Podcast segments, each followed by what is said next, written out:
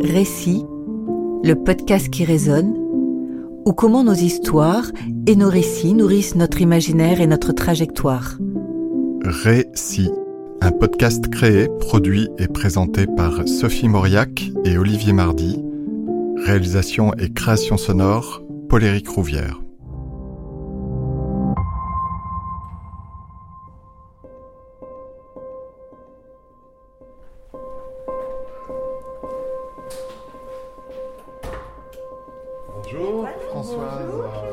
Ben, merci de nous accueillir.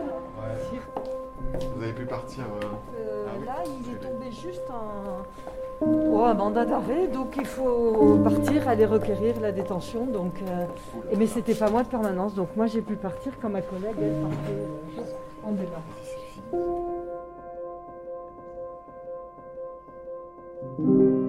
Bonsoir Françoise. Bonsoir Olivier. Aujourd'hui, nous accueillons Françoise Bénézèche, magistrate au parquet de Paris.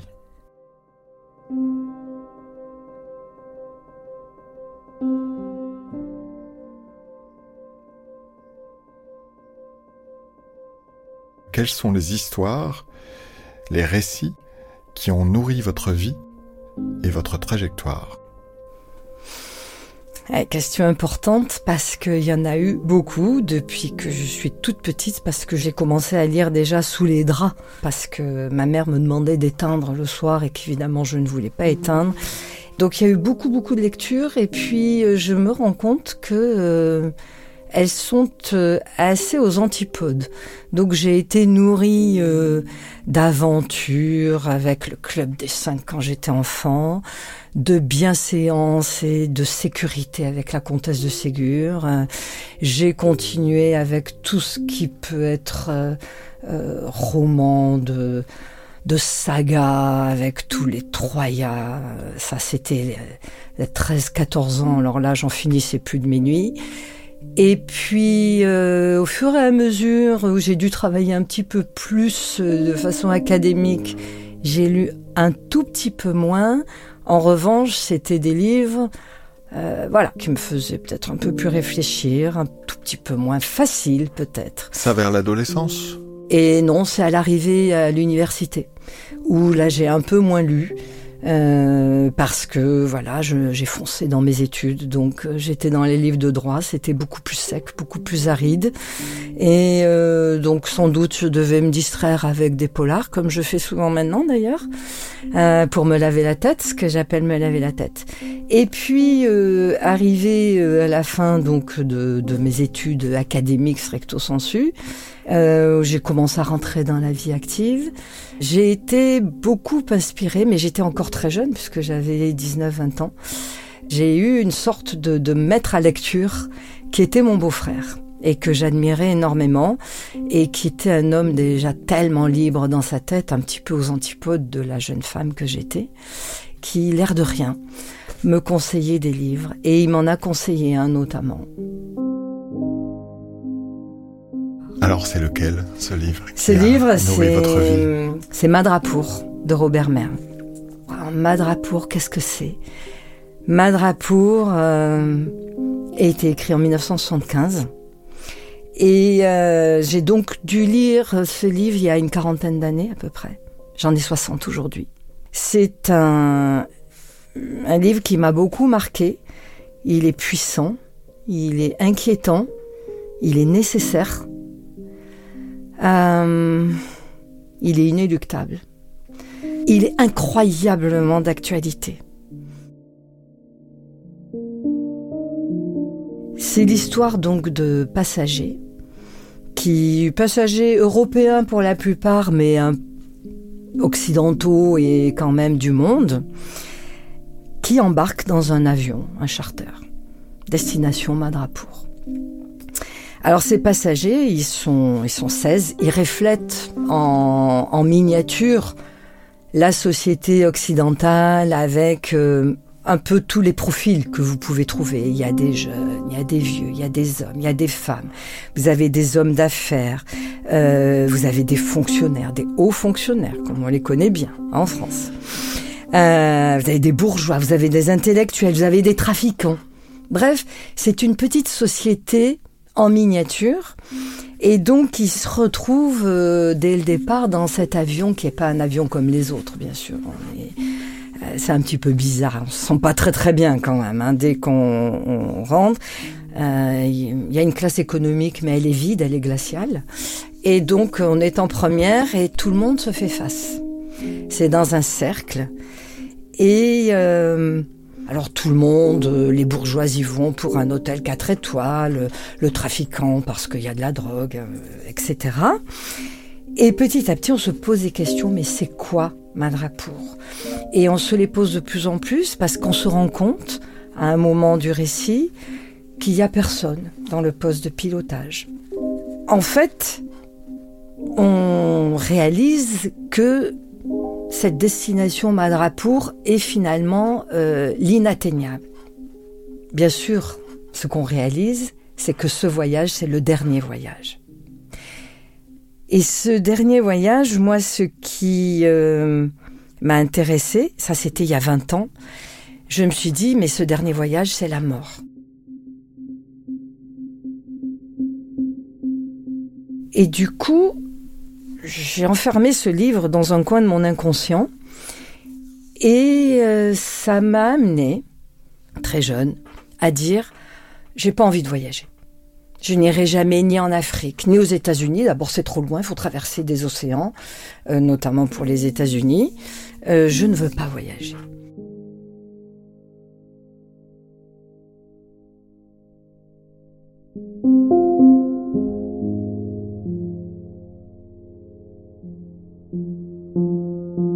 Ça m'a touché au point que ça m'a ça m'a fait peur parce que je me suis dit ce dernier voyage c'est la mort. Et en fait, ce dernier voyage, c'est pas la mort. Ce dernier voyage, c'est la vie.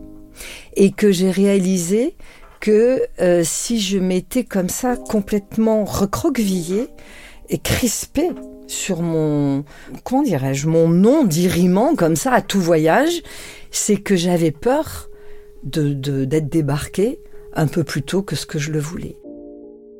Et en fait, un jour, euh, à la faveur d'un petit accident médical qui s'est avéré euh, tout à fait bien géré, mais qui aurait pu ne pas l'être, donc j'ai été admise en urgence en chirurgie.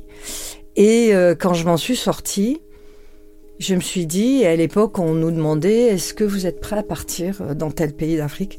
Et je disais au début au père de mes enfants, non. Et voilà, je lui dis, c'est bon, on part. Et après ça, j'ai été une, nomade en fait de la vie, puis une citoyenne du monde, parce que ça a commencé par l'Afrique, l'Éthiopie, d'autres pays d'Afrique, les États-Unis, l'Asie, l'Amérique du Sud. Je n'ai pas arrêté de voyager.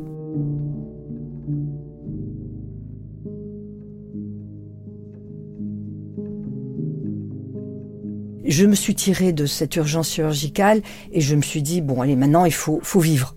Mais et là, ça, je le réalise maintenant parce que, parce que beaucoup, beaucoup, beaucoup de chemin est passé. C'est que toute cette ouverture au monde, j'ai fait qui a fait ce que je suis maintenant, en fait, je trouve, était quelque chose d'assez extérieur à moi.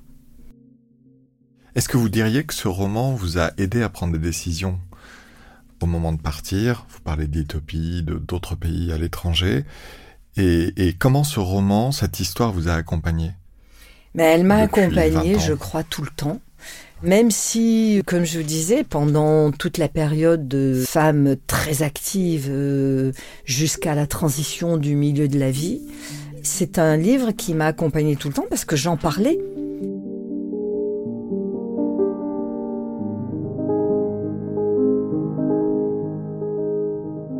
Alors il y a Madrapour, est-ce que dans votre vie de femme, euh, ou vie de femme de loi, puisque vous êtes magistrate, comment euh, les univers euh, des livres, du cinéma ou d'autres de séries télévisées ou d'autres histoires, d'autres imaginaires ont pu impacter votre vie? Oui. vous disiez tout à l'heure que vous lisiez beaucoup de policiers pour vous détendre. Ça m'étonne. Qu'est-ce qui vous a nourri de l'enfance pour devenir aujourd'hui magistrate et la femme que vous êtes? Ben, vous voyez, c'est un peu tout un, un mélange, puisque j'ai été bercée de ces romans qu'on n'ose même plus dire qu'on a lus, que sont La Comtesse de Ségur, mais où on, on cherchait toujours à faire triompher le bien sur le mal, on cherchait toujours la vérité. Je crois que quand on s'engage pas dans un métier, dans la magistrature, sans avoir un certain amour de la vérité et sans avoir un certain amour de la liberté. Première mission du magistrat, c'est le garant des libertés.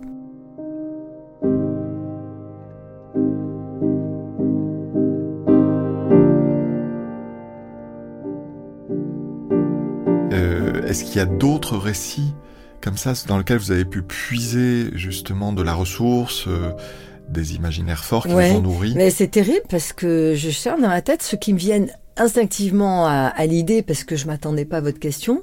C'est pas des livres très joyeux, pourtant j'ai dû en lire. hein.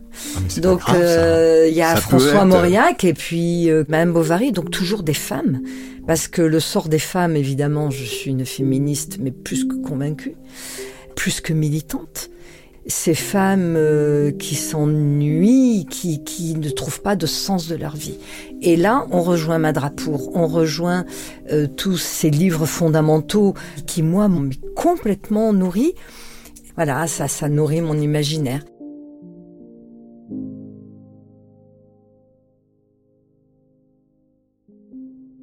Comment vous analysez l'impact de, de ces femmes, de cette trajectoire de femmes et la vôtre? Comment elles ont nourri la vôtre, en fin de compte Vous me parlez de Madame Bovary, par exemple. Oui. Et comment c'est Elle essaye, elle croit. Oui. Mais comme justement elle n'a pas eu la chance d'avoir l'éducation bourgeois ou autre, peu importe, mais qui, qui, qui, qui nous façonne, et du coup ne peuvent s'en sortir que par une forme de destruction hétéro ou auto-destructrice. Et c'est là où moi je trouve que nous vivons une société extraordinaire, même si pour nous elle est encore en, pleine mutation, hein, ça c'est sûr. Et, euh, et moi je suis à la charnière, plus que mes enfants. Euh, j'ai été élevée dans une famille très nombreuse où grosso modo euh, la femme était l'âme de la famille, euh, il y a une famille heureuse qu'une femme oublieuse de soi, j'ai eu tout ça quand même hein, qui est rentré dans mon inconscient. Et en même temps où on m'a toujours dit il faut que tu aies un travail, c'est la condition de ton indépendance économique, dont de ta liberté.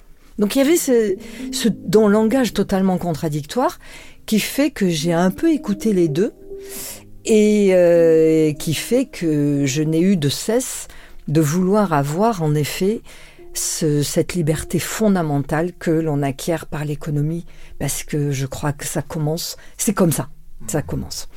Et après, maintenant, je travaille tout le reste. Le reste, c'est-à-dire Eh bien, une fois qu'il y a l'indépendance économique, je peux avoir euh, mon véritable projet personnel, mon véritable chemin, cet amour euh, joyeux, euh, joyeusement consenti, et pas euh, heureuse de le faire, mais là, il n'y a pas de mais. Mhm. Et ça, c'est le début de ma vie. Et j'ai 60 ans et je dis que je suis au début de ma vie. Tout est encore possible.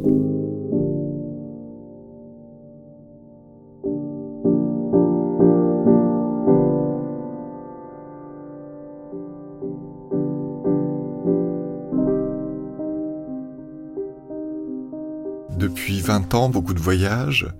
Vous avez dû rencontrer beaucoup d'autres histoires, Oui, euh, beaucoup de gens qui vous ont raconté des histoires, et puis vous êtes revenu en France. Oui, Et aujourd'hui, euh, vous avez affaire, de par votre métier, à la loi, à faire respecter la loi, et à des histoires qui sont confrontées à la loi.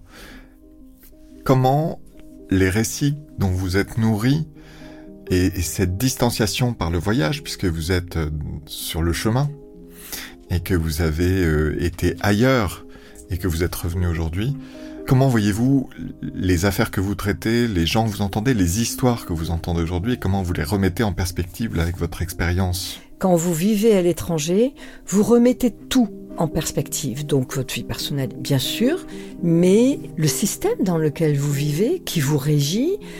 Et lorsque, après revenu sur mes, racines, parce que c'est ce qui s'est passé, je n'ai eu de cesse d'avoir tout le temps en, perspective le fait que euh, mon système ne détient pas la vérité.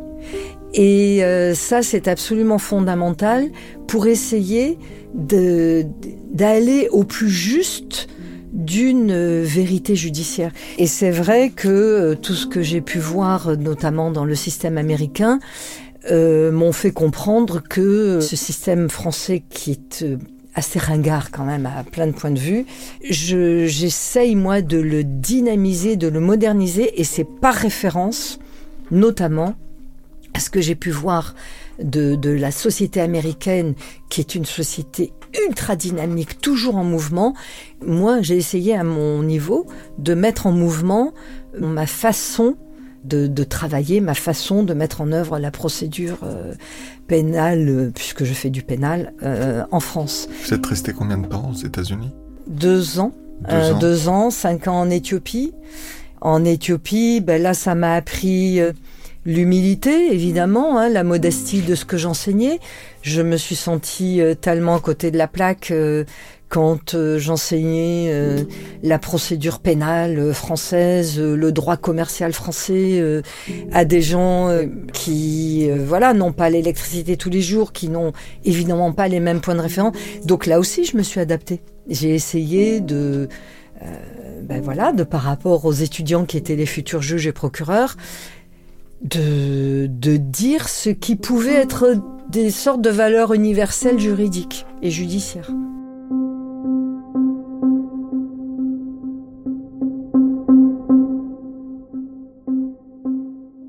Je me pose une question sur les histoires que vous entendez dans votre profession, puisque en fait on vous raconte aussi des histoires. Quand vous questionnez et lorsque vous interrogez euh, des faits, euh, l'objectivité de ces faits, les gens euh, prennent des scénarios et donc il y a des histoires entremêlées, il y a des histoires à désentremêler, etc. le rapport à la fiction, quand on est magistrate comme vous, attaché à certains romans, attaché à votre culture, attaché à vos imaginaires, comment euh, détricoter la fiction de la réalité de ce qui n'est pas l'interprétation en fait. de la réalité qu'on en fait. Est-ce que ça Et vous avez raison de poser la question parce que on juge pas des personnes, on juge des faits. Donc l'histoire, comme vous dites, elle est très très importante euh, donc on doit la considérer dans son entier et on doit prendre de la distance par rapport à l'histoire pour essayer de faire coller le droit au fait, pour essayer justement de ne pas mettre ni notre histoire, ni trop notre vécu, ni trop notre imaginaire, pour que justement la personne dont on doit juger les faits, mais qui au final va être, elle, jugée, pâtissent le moins possible de nous, de moi, de la personne, de Françoise. Voilà. Mais euh, en revanche, la Françoise que je suis, qui est le procureur, va juger les faits de la personne X au regard de tous les autres faits qu'elle aura eu à rencontrer avant et à juger pour pouvoir trouver la solution la plus équilibrée, la plus juste et parvenir à une certaine forme de ce que j'appelais tout à l'heure de, vérité judiciaire. Alors vous avez dû en entendre des histoires euh, depuis tout ce temps. Vous avez vécu à l'étranger. Vous avez été nourri euh, vous-même par tous les livres que vous m'avez cités euh, tout à l'heure dans votre enfance, votre adolescence. je me demande, Françoise, comment cet imaginaire a évolué? Un imaginaire, oui, parce que pour pouvoir euh, avoir envie de raconter, parce que là j'ai un, euh, mais bon, c'est un peu un secret, mais tant pis, je le dis. J'ai terriblement envie d'écrire, mais j'ai très peur parce que je trouve que j'ai un peu honte, quoi. C'est moi oser écrire, c'est pas possible. Mais ça, c'est un rêve et que je nourris par beaucoup, beaucoup, beaucoup de choses. Et j'ai envie d'écrire. Toujours imprégné de ces, euh, de ces dictons chinois, parce que quel pays la Chine, mon Dieu, euh, qui dit pour, euh, si tu veux vraiment te réaliser en tant qu'homme, femme, en tant qu'être humain, tu construis une maison, tu élèves un enfant et tu écris un livre. Voilà. En tout cas, Madrapour, euh, c'est euh, aussi toujours un nouveau départ. Complètement. C'est encore un départ. À 60 ans, de nouvelles envies. Complètement. Maintenant, j'ai envie de le faire sur euh, des territoires plus inconnus, peut-être encore, qui est le mien, plus intérieur. Merci Françoise. Merci Olivier.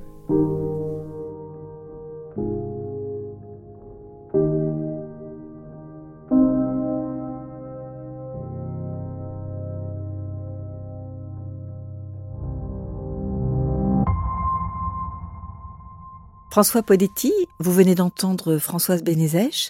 Alors, quel impact, quelle résonance ont ces mots sur vous? J'ai deux petites choses qui m'ont fait écouter l'interview avec une idée en tête.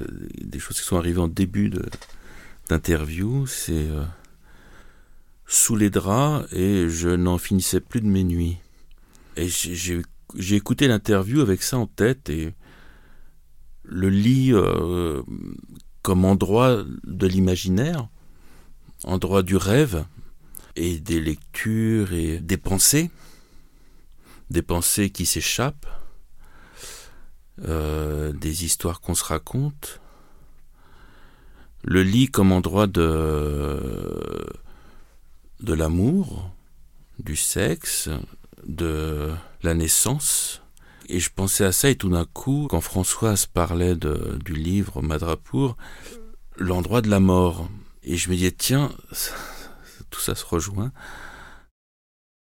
Est-ce que c'est pas un endroit où on se raconte des histoires parce qu'on vit une vie dans, le lit et on sait qu'on va mourir et euh, les histoires nous servent à accepter le fait qu'on va mourir, c'est l'endroit aussi du, noir, des peurs d'enfance, euh, des peurs de la mort. Donc on passe peut-être notre vie à, se raconter des histoires euh, pour accepter qu'on va mourir, jusqu'à inventer des religions pour, ça.